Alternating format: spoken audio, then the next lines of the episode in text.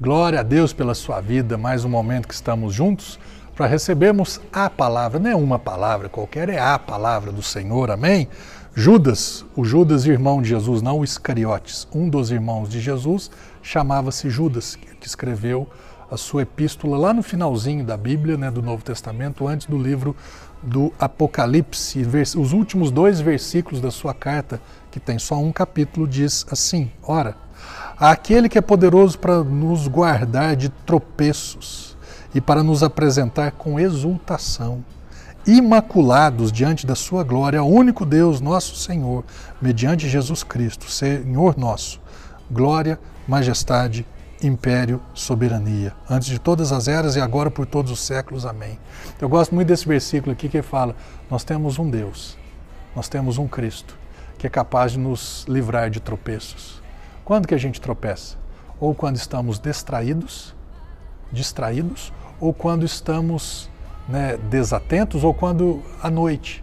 Ou seja, quando a palavra de Deus que ilumina, que é lâmpada para os meus pés, quando eu estou andando segundo a palavra de Deus, procurando obedecer e praticar, eu tenho grande chance de não tropeçar. Aqui diz que ele guarda os tropeços e me apresentar com exultação, sem mácula, sem sujeira alguma. Por quê? Porque ele morreu para perdoar meus pecados. Ele foi ressuscitado para me apresentar completamente justo, declarado sem culpa, inocente. Então não sou eu quem me limpo. Você lembra de, de Jesus lavando os pés dos discípulos? O dia que você foi batizado, ele lavou sua vida.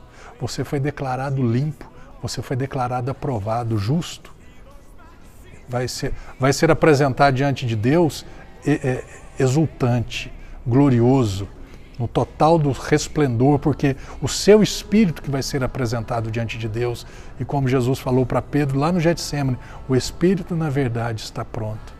Então, esse Deus, esse Cristo, maravilhosos.